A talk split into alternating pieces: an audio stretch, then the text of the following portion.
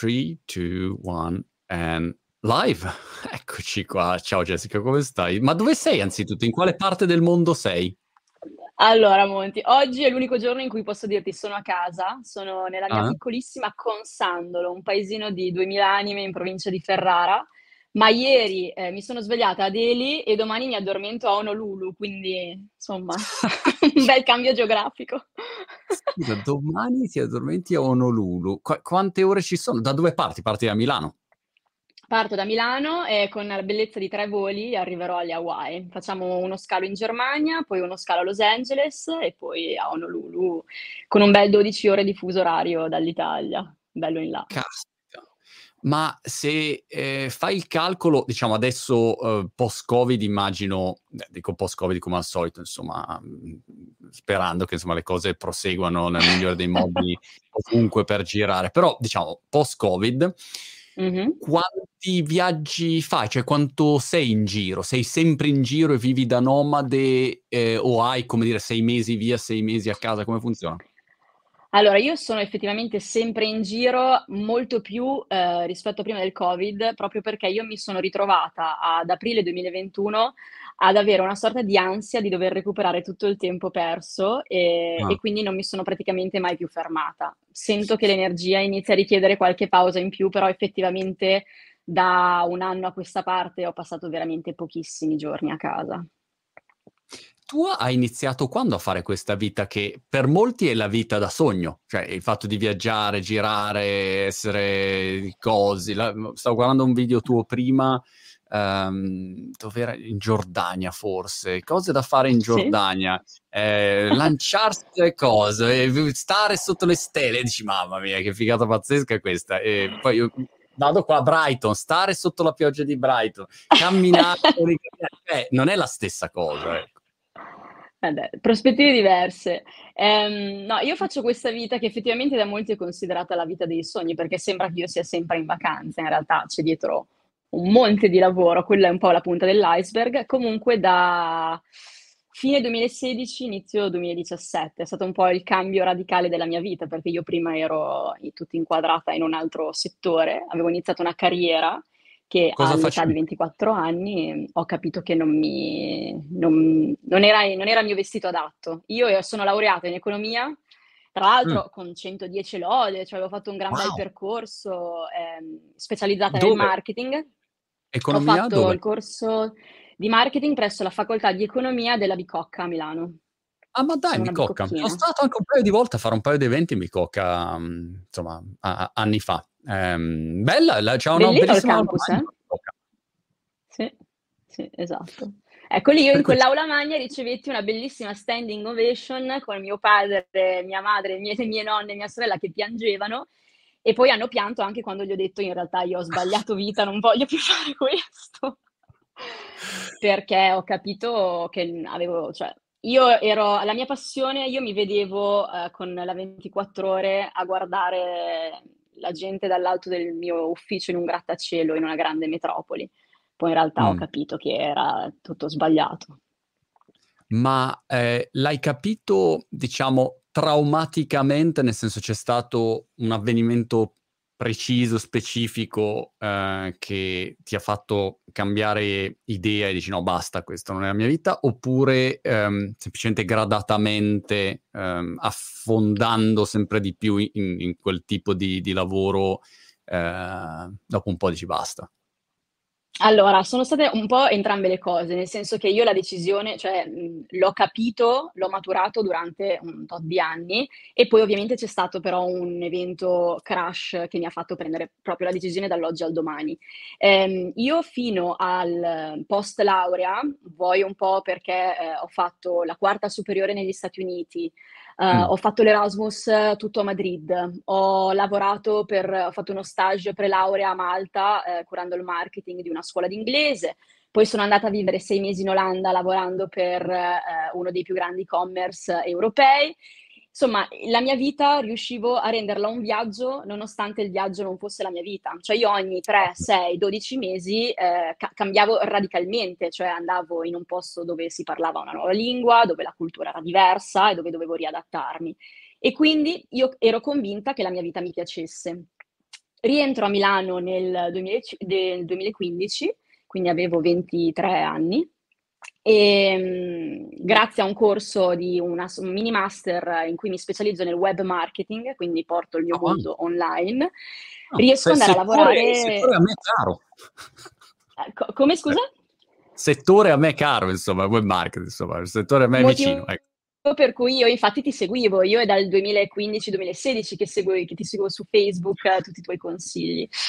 E, ehm, insomma, arrivo a lavorare per il team di Google specializzato in AdWords. Io ero Google ah. AdWords Strategist, davo supporto alle agenzie web per la creazione delle campagne pubblicitarie online a quel punto la mia vita eh, si stabilizza, no? Io finisco tutte quelle esperienze che erano servite a creare il mio bagaglio eh, culturale e eh, di lavoro, lavorativo soprattutto, e capisco che di lì, di lì, in avanti la mia vita sarebbe stato un, eh, seppur flessibile, perché comunque era un bell'ambiente quello di Google, un rispettare orari, eh, un eh, incollare certo. gli occhi al computer tutto il giorno, aspettare che qualcuno mi approvasse le ferie e lì ho sentito no, crescere l'ansia dentro di me, ho detto ma io non sono questa, iniziavo a svegliarmi triste, mm, scontrosa con i colleghi, mm, tutto l'entusiasmo che io avevo avuto nelle esperienze precedenti, dato dal fatto che il mio contesto era sempre nuovo, sempre dinamico, eh, stava venendo meno. Quindi io maturo questa decisione però sai quando sei consapevole di dover mhmm, cambiare lavoro, mhmm, rompere una relazione, trasferirti, sono cose che dentro di te sai, ma non è che riesci a farlo dall'oggi al domani. Aspetti sempre il momento giusto che sembra poi non arrivare mai. Finché faccio un bruttissimo incidente, insomma, mi, mi entrano nella mia povera Mazda, la mia povera Mazdina è stata rottamata, grazie a Dio a me non è successo niente, ma in quel momento io ho capito che per il rincoglionimento di un altro, perché io avevo 0% di colpa nell'incidente, io domani potrei non esserci più. E lì ho detto, va bene, devo prendere in mano la mia vita e cambiarla finché sono ancora giovane. Ma in quel, caso, in quel caso, eh, che cosa hai fatto? Hai... Perché da un lato, diciamo, è facile il, um, il concetto, no? Di dire, ok, basta, cambio, ok. Eh, dall'altro mm-hmm. lato, magari uno non può cambiare perché economicamente non c'ha una lira, oppure non ha un'altra alternativa o, o, ha bisogno di un po' di tempo per costruirsi appunto magari un, un piccolo pot economico per poi cominciare a girare. Eh, come ti sei mossa? Ti sei, hai chiuso così, hai cominciato a fare un'altra vita completamente o hai fatto a latere un passaggio? Allora, io ehm, ho provato all'inizio a cercare un'alternativa mentre ero ancora in quella, in quella realtà, ma era talmente alienante, soprattutto i ritmi del contesto milanese, in cui devi, devi fare, devi arrivare agli obiettivi, più fai e mm, se, mm, meglio rendi sul lavoro. Abbiamo un po' questa concezione in Italia, soprattutto nel milanese. Insomma, io arrivavo a casa la sera totalmente alienata, non avevo neanche le forze mentali e fisiche di mettermi a cercare un piano B per la mia vita. Quindi eh, mi scadeva il contratto che avrebbero rinnovato, io ho, pre- ho preso quel momento come, insomma, ho preso la palla al balzo in quel momento, esatto, e ho rifiutato il rinnovo. E c'è stato ovviamente un grande scompiglio nella mia famiglia perché appunto non avevo le spalle coperte, i rubinetti erano stati chiusi, mi era già stato reiterato varie volte da parte dei miei genitori e non avevo, non avevo un'alternativa. Io in quel momento, peccando probabilmente un po' di umiltà, eh, mi sono guardata alle spalle, mi sono guardata dentro e ho capito di essere una ragazza in gamba che non avrebbe mollato e che un, un'alternativa per sopravvivere, se non fossi riuscita a incanalare la strada giusta, l'avrei comunque trovata, rimboccandomi le maniche, che fosse ad andare in campagna come avevo fatto un sacco di estati nella mia vita, perché se cerchi con Sandolo, provincia di Ferrara, vedi sulla mappa una marea di campi coltivati, Insomma, un'alternativa l'avrei trovata e quindi io ho lasciato con eh, 300-400 euro sul conto, cioè effettivamente non, eh, non avevo le spalle coperte. L'unica ehm, garanzia che ho avuto da parte dei miei genitori è che il tetto l'avrei sempre avuto a casa, quindi non mi avrebbero mantenuta, però se avessi avuto bisogno di un letto chiaramente non sarebbe mai mancato. Esatto. E ehm, ho preso, eh, ne ho approfittato anche per andare a fare un'esperienza di volontariato, perché mi sono trovata per la prima volta nella mia vita con del tempo libero, perché io avevo fatto tutto in tempo, diplomata, subito all'università, subito a lavorare, non avevo mai eh, trovato un momento da dedicare a un'esperienza che in realtà avrei sempre voluto fare. Quindi me ne vado un mese in Senegal a costo zero di fatto perché ero appunto volontaria, quindi mi veniva dato vitto alloggio. E un mese che chiaramente ha impattato moltissimo sulla mia vita, probabilmente ha aiutato più me mh, mm, che i bambini a cui stavo dando il mio, il mio supporto. E, ehm, dopodiché torno in Italia e eh, provo a, a, trovare il modo di diventare eh, accompagnatrice turistica, tour leader, questo mestiere mm. che di fatto esiste da un sacco di tempo perché le agenzie viaggi hanno sempre organizzato viaggetti di gruppo per famiglie, per anziani, insomma quello che è. E provare a entrare in questo mondo di cui non, non sapevo in realtà granché, un po' un mestiere di nicchia, diciamo. Scu- scusa se ti interrompo, uh, avevo una certo. curiosità in questo passaggio. Ti sei ispirata a qualcuno uh, che magari hai visto online o, non so, i vari cioè, Human Safari o, o gente che già vedi um, online che fanno di mestiere, viaggiano, girano e ognuno ha le sue chiaramente caratteristiche e declinazioni.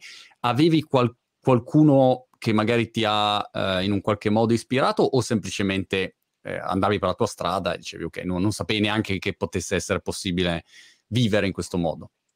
Allora, in realtà è la seconda opzione, nel senso che questi personaggi che hai nominato, tra cui anche il buon Niccolò Ballini, Human Safari, sono stati fonte di ispirazione per il capitolo della mia vita che viene dopo, ovvero la creazione di contenuti legati al mondo del viaggio. Quindi in realtà in quel momento della mia vita io avevo sì, il mio Instagram con i miei 300 amici che mi seguivano, non, non, non utilizzavo YouTube, non creavo video, i video probabilmente eh, su Instagram non c'erano neanche ancora, non c'erano neanche le storie.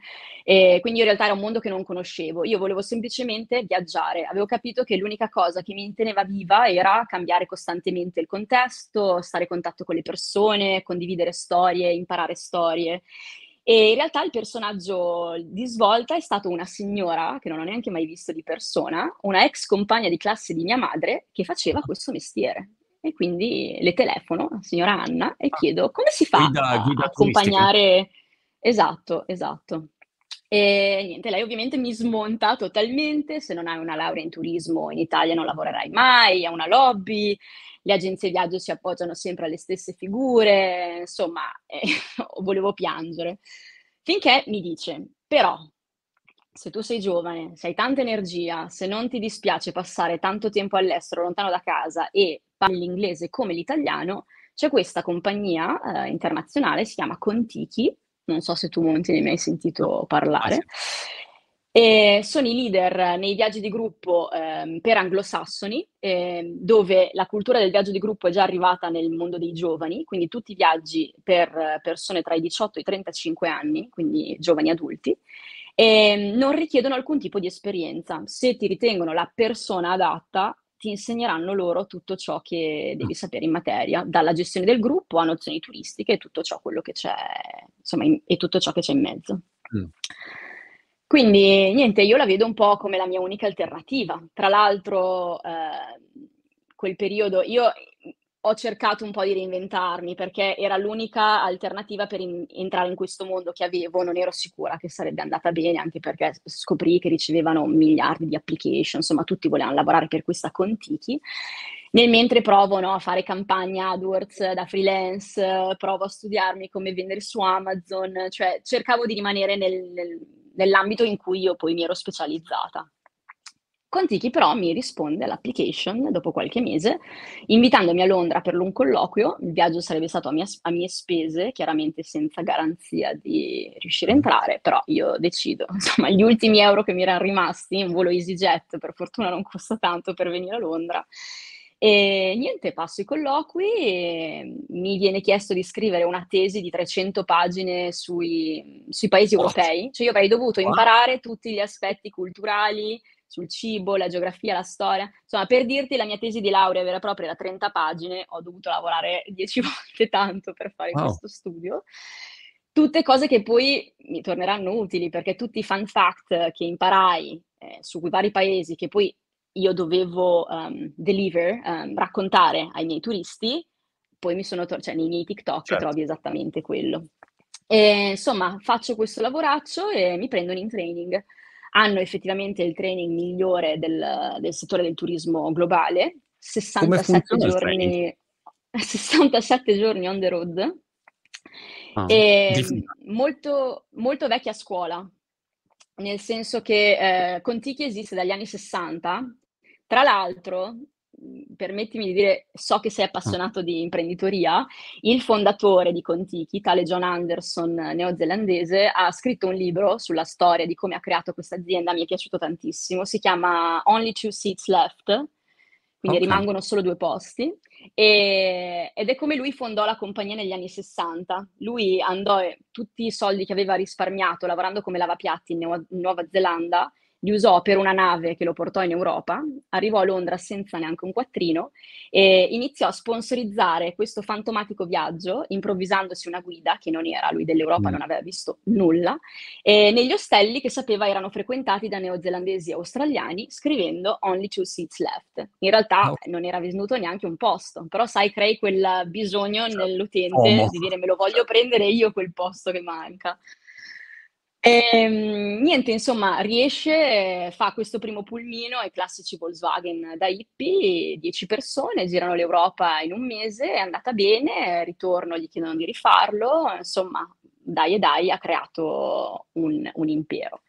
Ok, scusami, to- Ehm, torna al training, dicevi 67 giorni di fila fai come... Esatto, il mm, training è rimasto lo stesso che lui quando mh, iniziò a fare le cose con cognizione di causa, eh, decise di creare questo training per le nuove guide. Sono 67 giorni in tutta Europa in autobus, cioè i grandi in Gran Turismo, i coach per intenderci, eh, dove i partecipanti di questo finto viaggio, di questo viaggio facsimile, sono gli aspiranti tour leader e c'è un manager che è quello che deve insegnare il lavoro. Sta, in questi due mesi si va in tutta Europa, si parte da Londra, si arriva a Istanbul e si torna indietro, si fa un- una sorta di cerchio, no? Attorno all'Europa continentale. E è un, è un bootcamp, è, è molto intenso. Cioè io di quei 67 giorni piansi probabilmente Ah, 59, ma cosa fai durante questi 67 giorni? Eh, allora, in, tutti, tutte- in ogni città ci si fermava in tutte le città principali, quindi Parigi, eh, Barcellona, Venezia, Berlino, Vienna, e ci veniva dato mm, due ore di tempo per andare a carpire mm, determinate informazioni. Internet non si poteva usare, cioè dovevamo farlo proprio vecchia scuola, Ah, andare, vuoi sapere a che ora apre il Louvre? Tu vai con la metro al Louvre e lo impari. Perché? Perché dopo dovrai spiegarlo come se tu l'avessi fatto al turista che porterai a Parigi, essere in grado di descrivere tutto, non semplicemente che l'hai trovato sul sito web. Ehm, ci hanno insegnato a usare il microfono nel pullman, quindi a come raccontare le storie, come renderle più interessanti, perché un pippone di due ore sulla storia della rivoluzione francese probabilmente non interessa a nessuno. Se in realtà tu mi racconti le chicche dove è rimasta imprigionata Maria Antonietta, eh, cosa le davano da mangiare, magari lo rendi più interessante. Quindi come approcciare il- l'autobus pieno di gente. Problem solving, perché potrebbe veramente succedere la qualunque, tu on the road sei da solo responsabile di queste 50 persone. Ehm, come gestire la contabilità, tutte le spese da tracciare, il rapporto con i fornitori, quindi ogni giorno noi eravamo una trentina, quindi due volte nel giro di due mesi, un giorno eh, ognuno di noi era il tour leader in carica. Quindi, ok, Jessica, oggi tocca a te, da quando ci svegliamo a quando andiamo a letto, sarai tu che fai il check-in in hotel, sei tu che chiami il ristorante per prenotare e sei tu che ci racconti la storia di questo paese. mm. Il tutto trattandoci malissimo. Per Ah, quale motivo? Per spingerci, per vedere fino a dove saremmo riusciti ad arrivare a sopportare, per avere sempre il sorriso davanti ai clienti che magari ti trattano male, sono troppo esigenti, rompi sono un po' stupidi. Esatto. Eh, effettivamente on the road me ne sono successe parecchie e solo a posteriori ho capito perché hanno voluto spingere così tanto e farlo un training così impegnativo. Cioè, per dirtene una, ad Amsterdam mi hanno arrestato un ragazzo che era in viaggio con me e sei lì e lo devi affrontare. Wow. Non aveva combinato niente di che, era solo un po' ubriaco e ha dato un pugno al buttafuori, però il buttafuori non è stato bene, insomma, ha fatto una notte in cella. E, e quindi, insomma, effettivamente ho capito perché non richiedevano che fai? esperienza. In quel caso ho iniziato a chiamare l'ambasciata, ho chiamato la polizia, insomma, tutti i modi. nessuna telefonata ha funzionato, pensa come siamo entrati in contatto con Facebook, perché quando l'hanno svegliato gli hanno concesso di mettersi in contatto con qualcuno perché non aveva neanche più il telefono e lui su Facebook mi, mi ha chattato dicendomi ciao, stanno per farmi uscire. La storia wow. pazzesca. Ok, quindi e, hai fatto questi 77 ehm giorni di, di training in, in, questa società, interessante, e, ehm, e, a quel punto hai iniziato a fare la guida con loro. E, e non eri ancora sui esatto. social, non facevi ancora, diciamo, contenuti di qualche tipo? No. No, okay. no, no, io per la mia creazione di contenuti devo ringraziare il Covid, per assurdo. Perché io okay. lo vedevo, io eh, in realtà ehm, avevo Instagram, le, le mie storie le, le, facevo, chiacchieravo con i miei amici che mi seguivano, non avevo un grosso audience, ero a quel punto fra i 2.000 e i 3.000 follower, però non, eh, il mio lavoro era un altro e non sentivo l'esigenza di creare video, non, non ero una videomaker né una fotografa, cioè io avevo il mio telefono e quello che ogni tanto eh, volevo raccontare lo facevo senza nessun tipo di programmazione, piano editoriale, nulla. Finché, eh, vabbè, la mia esperienza con Contiki dopo due anni termina perché io era un ritmo molto molto elevato, cioè gli australiani sono dei pazzi furiosi, come direbbe Bonmonti, under 35 ancora di più. E quindi risucchiano dieci anni della mia energia in due, rientro in Italia e provo a buttarmi nel mondo del, dell'accompagnamento turistico in Italia, che nel mentre era diventato anche qua un po' più qualcosa, cioè stava prendendo piede l'idea di viaggiare con altri giovani sconosciuti, cioè viaggi di gruppo per under 40, under 45, mm. cosa che fino a una decina d'anni fa nessuno avrebbe mai pensato. E, um, riesco ad entrare nel team di Sivola, e il tutto senza ancora non essere nessuno su Instagram. Io li trovo a, alla Fiera del Turismo del 2019 a Rimini, il TTG, una delle più grandi fiere del turismo italiano. E ehm, a quel punto io avevo iniziato a seguirli perché comunque avevano, parla- avevano fatto parlare di sé, quindi Mondo Aeroporto, Trip Therapy, Human Safari, erano wow, avevo iniziato ad aspirare a diventare come loro, se non altro per lo stile di vita che avevano, non ancora in modo preciso sul loro mh, mm, mondo mh, mm, sul web. Insomma, li trovo e, e, loro in quella fiera lanciano Sivola, il loro tour operator che fino a prima mm. non esisteva, loro erano indipendenti fino al giorno prima e io improvviso un colloquio di lavoro. Io li, li, trovo e a un banco e in cinque minuti gli vomito addosso tutta la mia vita, l'esperienza oh. che ho fatto, le lingue che parlo, di contiti, di qua e di là. Gli piaccio e tempismo della mia vita mi prendono a bordo 25 gennaio 2020. Oh. Sappiamo che sarebbe potuto andare meglio, eh, un mese dopo non ci si può più muovere di casa ed è qua che io mi ritrovo bloccata nei miei 50 metri quadri del mio appartamentino con un sacco di curiosità, di, di fun fact che io sapevo, di consigli sul mondo e seguendo un po' i tuoi consigli, un po' io continuavo comunque a seguire esperti del marketing, mi informavo sulle nuove piattaforme, eh, vedo che TikTok, insomma, eh, sta cambiando, non è più l'app dei balletti, iniziano a esserci un po' esperti di qualsiasi settore, vedo che nel viaggio non, non siamo in tanti, io sono, probabilmente ero nella top 3 quando è scoppiata la pandemia, e tutto ciò che io raccontavo nelle mie storie Instagram ai miei 2000 follower e on the road ai miei turisti, ho iniziato a raccontarlo su TikTok. Visto che Instagram era ancora troppo focalizzato sulle foto, trovo il mio mondo per i video. Ma Dimmi. scusami, ma um, in questo caso però in pandemia non avevi la possibilità di girare, dire ecco sono qua a Marrakesh e quindi doveva essere una cosa più neutra e magari con qualche immagine di, d'archivio di, del passato. Bravissimo, infatti ho iniziato a riutilizzare qualche video che avevo già, eh, avevo tante foto, quindi raccontavo i fun fact in green screen e rendendomi conto che però eh, mancava quel, la chicca di coinvolgimento che tenesse lì l'utente, se non altro appena mi vedeva, e quindi ho iniziato a studiare come fare le varie transizioni. Quindi io sì, mm. ti dico cinque cose che non sai su Marrakesh, ma prima di dirtele mi strappo la maglietta e sotto ce n'è un'altra. Una cosa che a livello visivo sembra magia, in realtà basta montare bene il video. E quindi ho trovato questa, questa combo di cose che, che, ha funzionato, un video dopo l'altro, effettivamente era un momento molto floreo per TikTok, cioè se facevi contenuti di qualità, la, l'app ti aiutava tanto a girare e, e sono esplosa. Cioè io sono esplosa, calcola che ho iniziato a marzo del 2020, io ad agosto avevo 100.000 follower, che per me era, cioè no, non mi certo. sembrava vero. cioè, chi è che può avere interesse in quello che dico io, che è esattamente quello che prima raccontavo su Instagram e nessuno si filava. E invece lì avevo trovato un po' la mia dimensione, cioè piaceva quello che facevo. A quel punto Domanda. mi... Dimmi. Quando...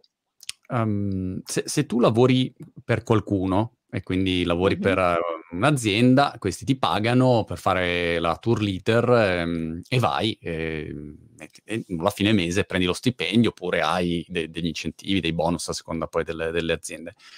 Nel momento in cui invece dici ok, mi metto per i fatti miei o comunque inizi a costruire anche un tuo brand personale, si apre un'attività più imprenditoriale, no? Quindi da un lato puoi lavorare per qualcuno e ok, e dall'altro lato però inizi ad avere questo, eh, diciamo, questo posizionamento mh, che, che, in un qualche modo ti spinge a, a intraprendere, quindi una mentalità diversa rispetto al lavoro per un'azienda. Questa transizione co- come la vedi? L'hai fatta? Non l'hai fatta? La stai facendo? Co- come ti trovi? Allora, io sono rimasta un po' in bilico, anche perché appunto tutta questa creazione di contenuti mi ha eh, occupato tutto il 2020 e non era calcolata, cioè mi sono ritrovata a reinventarmi e eh, a investire moltissimo tempo, ovviamente poi ho sempre ho cercato di migliorare la qualità, ho comprato gli strumenti, ho visto che funzionava e non sapendo anche quando sarebbe stato possibile viaggiare di nuovo, ho investito tanto. Tra l'altro, infatti, poi hanno arrivato, iniziato ad arrivare richieste di collaborare, le aziende che vogliono che tu usi il loro prodotto nei video. E è lì che mi si è aperto un mondo e ho capito che effettivamente fare quello che una volta era il travel blogger, probabilmente adesso un travel vlogger, comunque influencer, content creator, come vogliamo chiamarlo, era effettivamente una, una, seconda strada da poter imboccare, cioè che sarei diventata, come dici tu, l'imprenditrice di me stessa, mm. con o meno il supporto di eventuali agenzie che però non ho mai, non ho mai accettato di collaborarci. Lì però eh, io mi sono fatta una domanda, eh, riesco a reggere lo stress? Cioè io l'ho trovato un mondo estremamente stressante, cioè io eh, sono entrata in un circolo sì virtuoso ma anche vizioso, cioè quando certo. vedi che i tuoi video vanno dici cavolo, devo farne degli altri, devo creare più contenuti. Ti svegli un mattino che non ne hai voglia, non te la senti, hai la faccia che sembra un cadavere, stai male a non, non farlo perché sai che non stai crescendo e potresti crescere. I follower si aspettano i miei video. Poi tutto il turbinio dei commenti negativi, degli haters, della gente che sembra che veramente non abbia altro da fare che insultarti e ti chiedi ma cosa ti ho fatto di male? Cioè io all'inizio ci stavo veramente cioè, mm. ho pianto io per dei commenti senza neanche sapere chi, chi ci fosse dall'altra parte. E, ehm, e lì ho capito scusa, scusa, che... Rido, no, non perché piaceva, perché penso se, se, io dovessi piangere, sono vent'anni che, che piangerei tutti i giorni, insomma, quindi è solo fatto di abituarsi. Ma tra l'altro, infatti, mi ricordo, cioè, ho ascoltato qualche tuo podcast in cui davi consigli su come gestire, come affrontare, eh, ovviamente una, una, mini ondata di successo, come vogliamo chiamarla, è sempre accompagnata da qualcuno che ti odia, cioè non puoi piacere a tutti per forza e, e devi imparare a gestire anche questo. All'inizio uno non se lo aspetta. No. I miei, tre, i miei 300 amici che mi seguivano non mi avevano mai insultato prima e quindi per me è stato proprio entrare in un mondo totalmente nuovo.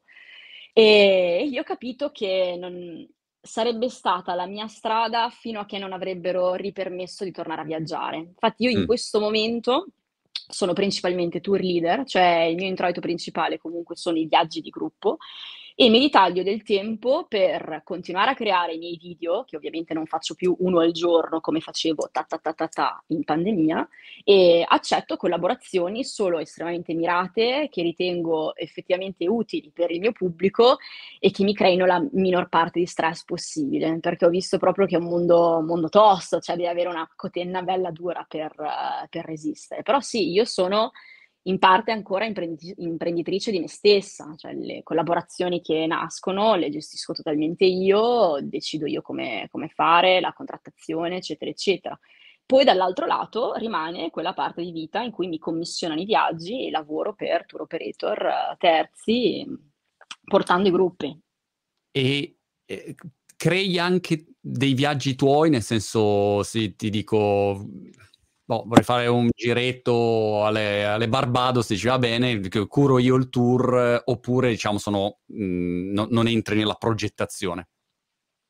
Uh, faccio anche quello. Ovviamente eh, per ora in misura minore, perché comunque eh, ho ancora tanta strada da macinare, nonostante io abbia viaggiato tanto, c'è ancora tanto da vedere, però ho già scritto due o tre itinerari. Eh, ovviamente io eh, in Italia a livello legale non li posso vendere perché eh, il mio patentino da accompagnatrice turistica mi permette di creare un itinerario, ma deve sempre passare attraverso un tour operator. Questa è una macchina burocratica mm. imposta dalla legislazione del turismo italiano, però um, ho, ho, fatto tutto io, nel senso ho chiamato io i fornitori, ho scelto io le attività da fare nel viaggio, mi occupo degli hotel, cioè faccio tutto dall'A alla Z, semplicemente tu monti che vuoi comprare quel viaggio, non paghi me, ma paghi un tour operator che ci sta in mezzo. Però sì, ho iniziato a fare anche quello ed è un po' quello che vorrei fare in futuro. Cioè io adesso ho 30 anni, un sacco di energia, un sacco di voglia di fare, ma immagino che poi questa energia calerà, la voglia di essere sempre no. in giro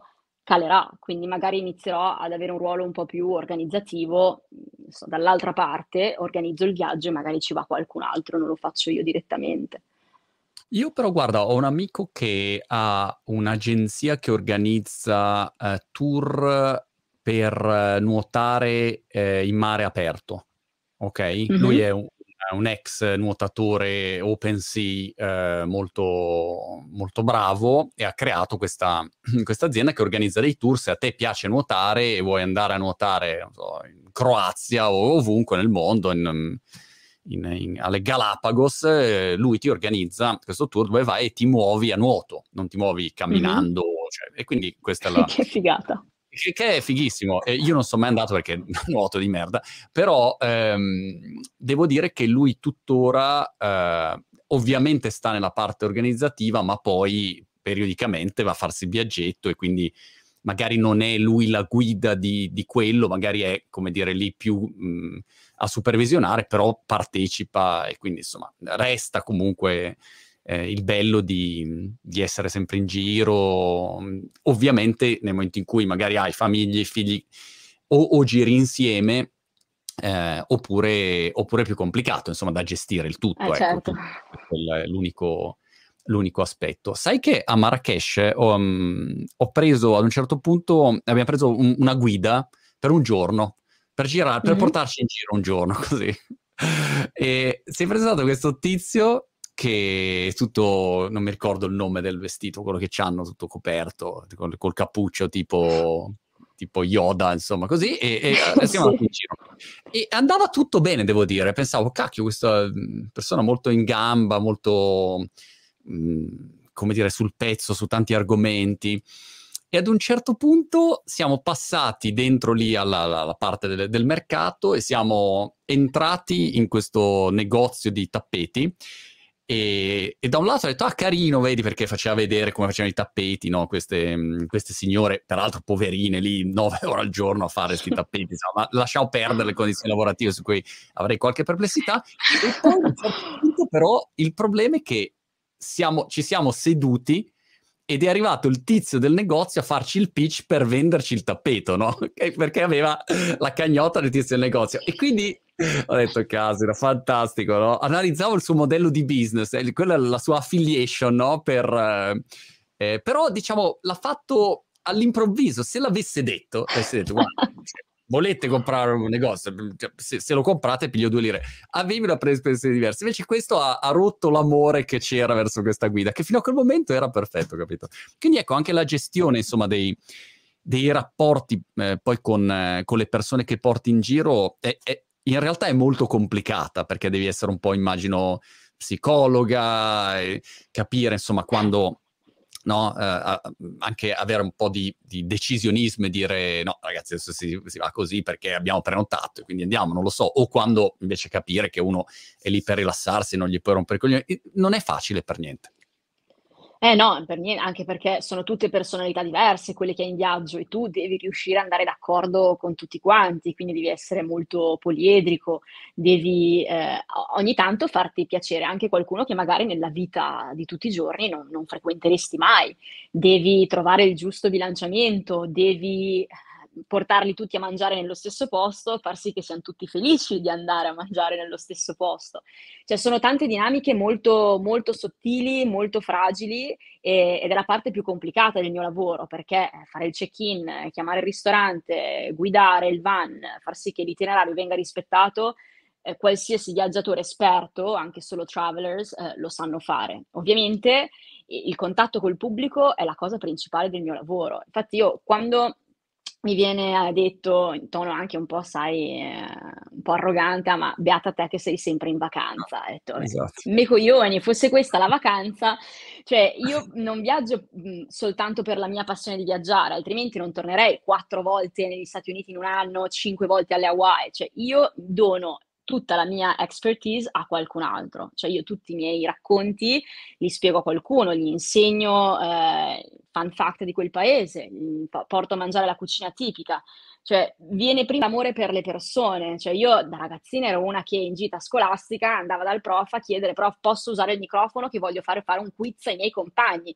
Ah. Ovviamente nessuno voleva giocare con me, ero la rompicoglioni di turno, però ho sempre avuto questo animo da, da animatrice, da insomma un po' quella che tiene le file del gruppo, divertiamoci tutti insieme. Dimmi è qual, è, qual, è, il miglior suggerimento che, che, potresti dare a chi magari sta ascoltando, guardando questa chiacchierata, per um, entrare in empatia con delle persone, per rompere il ghiaccio? Perché sai, quando c'è un gruppo, eh, non sai bene, magari mh, con alcuni vai d'accordo, con altri no, però invece tu devi avere rapporti con tutti e cercare di capire ognuno come mh, magari coinvolgerlo, come fargli passare una bella esperienza. in questi anni che cosa hai capito? Quali sono magari degli accorgimenti per allora, innanzitutto all'inizio c'è sempre tanto silenzio, no? Perché sono tutti lì che si guardano intorno e si chiedono: "Ma con chi cacchio sono partito? Perché sono qua? Chi le conosce 'ste persone? Cosa avranno da dirmi?" E quindi devi essere tu abbastanza intrattenitore, cioè i primi giorni, i primi pasti in cui si si siede a tavola tutti insieme, devi regalarti agli altri. Quindi, eh, senza ovviamente finire su un piedistallo, però inizi a raccontare qualche aneddoto della tua vita, magari prendi spunto dal cibo che stai mangiando, racconti una cosa strana che hai mangiato. Eh, non devi eh, ovviamente assillare gli altri di domande perché rischi di trovare una persona che magari si sente in imbarazzo, che la, fo- la, la forzi a uscire dal guscio prima di quanto effettivamente mm. si senta.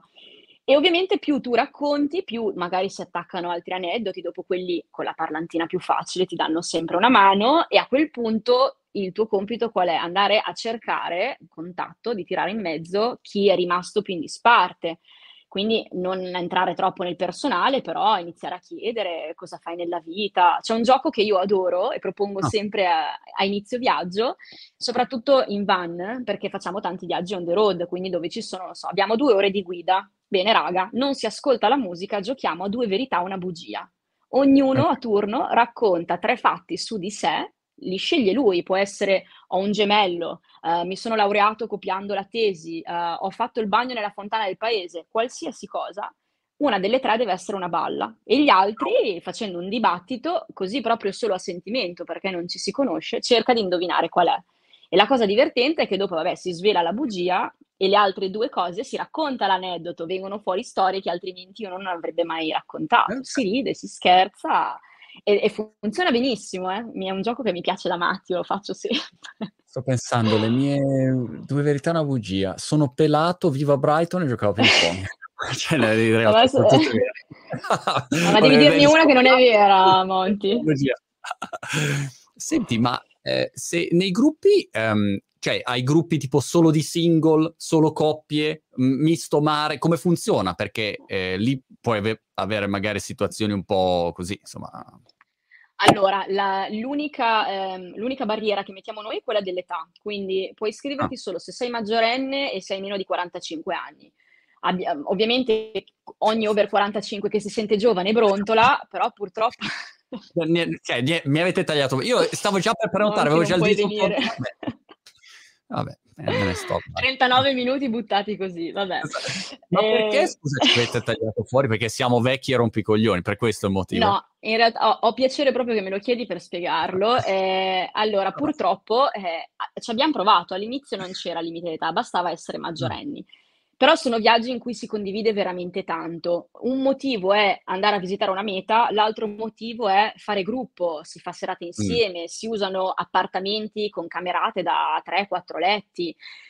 Mettere un ventenne e un 50/60enne che dormono nella stessa stanza, uno che dice: "Sì, sì, io mi sento giovane, sono giovane, sono di compagnia, attivissimo, però Mh. alle alle 11 sono contento di andare a letto", e l'altro vuole bere, stare in chiacchiera, fare cose, Chia abbiamo notato che purtroppo viene meno quella coesione, quella famiglia che si crea on the road e che ti accompagna per tutto il viaggio. Purtroppo, chiaro. Eh, la barriera generazionale è un dato di fatto e noi abbiamo deciso di affrontarla così. Anche perché hai Eh detto le 11, io vado a letto alle 8 e mezza. cioè, non Solo perché te ti svegli alle 5 del andare mattino. però potresti fare dei tour diversamente giovani, sì a letto beh, sarebbe più facile, no, perché dopo po' mettere però vabbè. Uhm, chiaro, Ehm, chiarissimo. L'altra che mi l'altra cosa che mi chiedevi, come si dividono, in realtà può iscriversi chiunque, cioè single, coppie, amici. In realtà il 90% di chi parte con noi è da solo, Magari ha persino il fidanzato a casa. C'è gente che parte col moroso a casa che però non riescono a far combaciare le ferie, o gli amici che non si mettono d'accordo. Io voglio andare in Islanda, nessuno dei miei amici vuole venirci, non è che devi essere uno che non ha nessuno a casa, un poverino. Magari sei una Mh. persona estremamente socievole che non è riuscita a combinare le vacanze con qualcun altro e parti con noi. E poi il restante 10% qualche coppia viene rimangono coppie anche a fine del viaggio e qualche amico. Okay. E, mhmm, vendendo tanto il nostro prodotto sul web, infatti, ehm, mol molta gente che viaggia con me prima mi ha conosciuto su Instagram, su TikTok, si è appassionato al mio modo di viaggiare, al mio modo di raccontare e per me la soddisfazione più grande convertire effettivamente un follower, un utente in viaggiatore. A quel punto sa anche cosa aspettarsi, quindi c'è una selezione naturale, ehm, a monte, cioè lo sai che sarà un Mh. viaggio avventuroso, lo sai che non si va al mare, ma si va solo nei mercati più sporchi dell'India e quindi lì, no non non prendono il pacchetto occhi chiusi, diciamo, sanno cosa aspettarsi perché, ehm, il modo in cui abbiamo di viaggiare è spie è raccontato sul web. La la selezione, ehm, del gruppo viene fatta oppure semplicemente ci sono, non so, di quanto quanto sono grandi i gruppi? 5, 10, 20? Ehm, no, ci circa 20 20 persone è la media, dalle Okay. 15 alle 20 persone portiamo in 15, 15, viaggio. 20 persone, ci sono 15, 20 slot e quelli sono, uhm, first book, first in oppure, ehm, c'è una selezione per evitare che magari siano, uhm, non so adesso, solo donne o solo uomini o solo non lo so, ehm, c'è un mix? No, in realtà pe per ora, adesso non so, magari evolverà anche questa cosa in futuro, chiunque si iscrive e entra appunto nel range d'età può partire finché il viaggio va sold out. Mhmm, Okay. caso vuole che 9 viaggi su dieti 10 siano ben bilanciati, mhmm, in termini di sesso, quindi più o meno 50 e 50, ehm, un buon numero di di single rispetto alle coppie. Per ridere ti direi sì, sarebbe bello ogni tanto fare un provino a chi parte, perché Ah. ovviamente per la legge dei grandi numeri qualche svitato che prima o poi viaggia ci sarà, però no, chiunque a scatola chiusa può prendere il viaggio, cioè noi non sappiamo chi si Okay. sta iscrivendo. Okay. Ehm, te lo chiedo perché una volta da a credo a 18 anni sono andato a Santo Domingo da solo, ehm, in un villaggio vacanze, ehm, e non sapevo che era un villaggio per famiglie e quindi c'erano solo famiglie e io che e tutti, come dire, i mariti mi guardavano come dire: "Che cazzo ci fai qua?" E io guardavo come dire: "Eh, non lo sapevo." E quindi, mhmm, a volte insomma hai queste combinazioni che non sono magari il massimo. Questo penso sia magari il problema. Come gestisci il fatto che a volte c'hai dei gruppi che dici: "Mamma mia, proprio questo gruppo no no non funziona." Ci sono delle persone che proprio si scornano clamorosamente. Eh, lì cerchi di di arrivare avanti facendo meno danni possibile, cioè magari eviti se serate particolari, ti tieni un po' meno la condivisione, cerchi di lasciare tempo libero alla gente, insomma anche Mh. è molto complicato. Per fortuna non succede spesso, però ogni tanto capita, vedi che questi non van d'accordo tra di loro, si creano dei sottogruppetti, tu ti devi un po' più sdoppiare, cioè devi passare un po' di tempo con quei 2 lì che si sono isolati, gli altri 4 che ballano con loro nonna E così, però, ehm, non devi per forza obbligarli, a maggior ragione se vedi che sono personalità incompatibili, cioè non è che, okay, si è partiti in gruppo, ci si sveglia in gruppo, si fa colazione in gruppo e Cer si vive tutta la giornata così. A quel punto allenti un po', vedi che vogliono farsi la loro vacanza e cerchi, nel limite del possibile dell'itinerario, di lasciargliela fare. Okay. E se hai persone che si si incazzano, litigano, cose del genere, che che cosa fai? Spedisco a casa.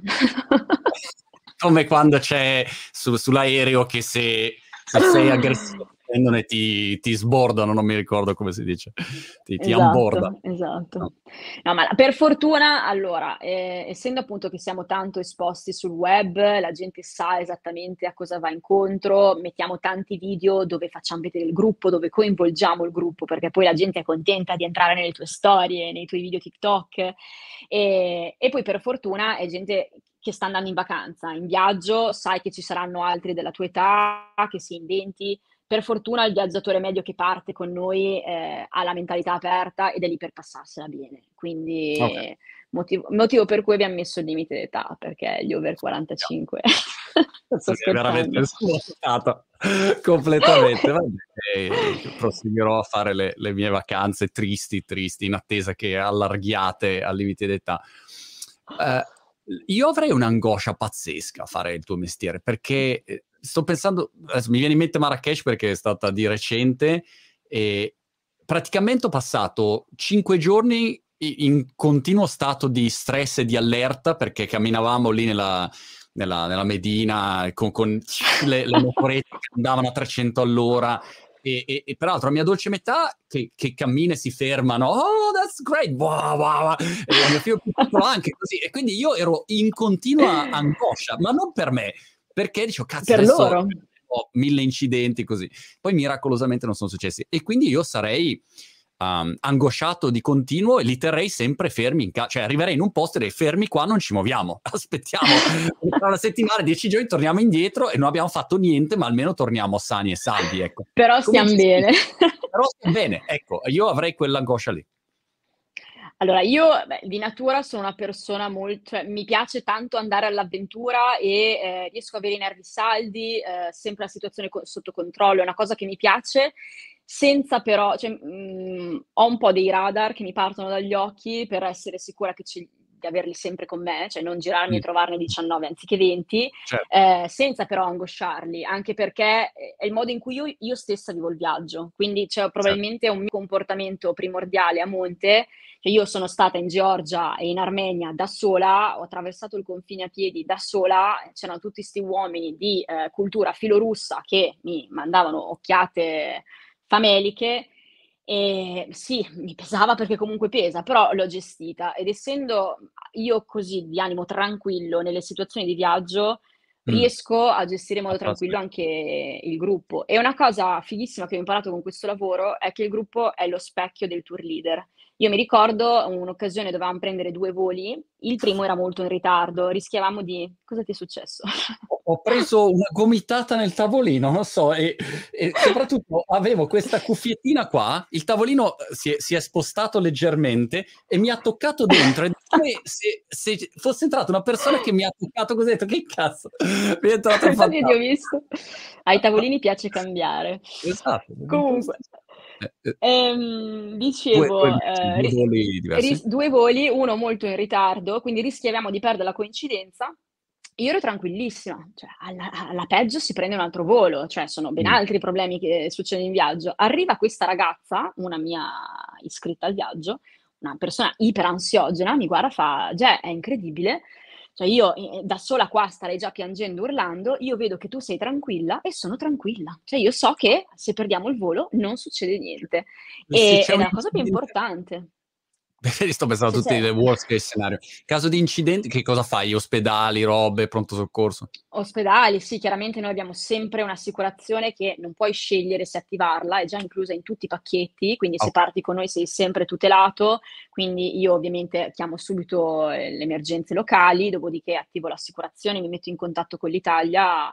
Ho dovuto gestire cose anche brutte, cioè qua la dico e qua la chiudo perché sennò ci mettiamo a piangere. Io ho avuto una ragazza che ha tentato il suicidio in un mio viaggio.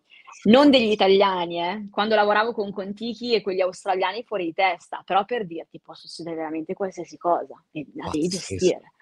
Pazzesco. Eh, sì. Ma che hai fatto in quel caso? Cioè, nel senso... E lì lei, per farla breve, eh, era depressa, cioè aveva la prescrizione per queste pillole antidepressive dal medico, tutto certificato, e per una serata un po' ubriaca in cui lei aveva trovato uno che non ricambiava l'interesse, no. eh, ovviamente disperazione, non mi vorrà mai nessuno, si è presa tutte le pillole che aveva nel boccettino. Mi hanno chiamato che questa non, non, respirava più, non riusciva a parlare, cioè, schiumina la bocca, cioè era veramente in là. Ho provato un po' a farla vomitare, poi ho capito che non mi competeva, che necessitava di un soccorso più grande. Ho chiamato l'ambulanza, ho spiegato cosa era successo, sono andata con lei in ospedale e a quel punto l'ho lasciata in cura. Sono tornata dal gruppo perché eh, purtroppo lì ti trovi veramente in delle situazioni in cui è, è brutto fare una scelta, ma una volta che la persona che è stata male, qualsiasi male che sia, anche solo un morso di un ragno, una volta che sei sicuro che sia in mano a qualcuno di competente, un medico, tu ti devi ricordare che hai altre 20, 30, 40 persone che hanno pagato per fare un viaggio e devi andare avanti. Quindi eh, l'ho lasciata lì, eh, l'hanno tenuta 24 ore, io col resto del gruppo ho continuato il viaggio. Tra l'altro, eh, un'altra cosa importante il resto del gruppo non deve rimanerci male per questa cosa. Cioè, io l'ho tenuta nascosta, ovviamente parlandone con lei, ho detto, ascolta, diciamo che hai avuto un'intossicazione alimentare. Un po' per Chiaro. te, perché comunque se decidi di tornare nel viaggio è, è complicato affrontare questa cosa con potenziali sconosciuti, cioè veramente volevi ammazzarti. E poi questi altri, metti che in, nel resto del gruppo ci sia una persona estremamente sensibile, cioè si distrugge, poverino, sapere che un compagno di viaggio ha fatto un gesto così estremo. Mm, Quindi mm, mm. io devo, ho tutelato anche il gruppo, li ho portati avanti, lei gli hanno fatto una lavanda gastrica, il giorno dopo stava meglio, ha chiamato i suoi genitori, ha gestito la cosa, si è scusata, il viaggio aveva ancora una settimana davanti, ha preso un treno che gliel'ho organizzato io chiaramente e ci ha raggiunto. È andata avanti, ovviamente un po' più mogia, un po' più low profile, però si è gestita. Caspita.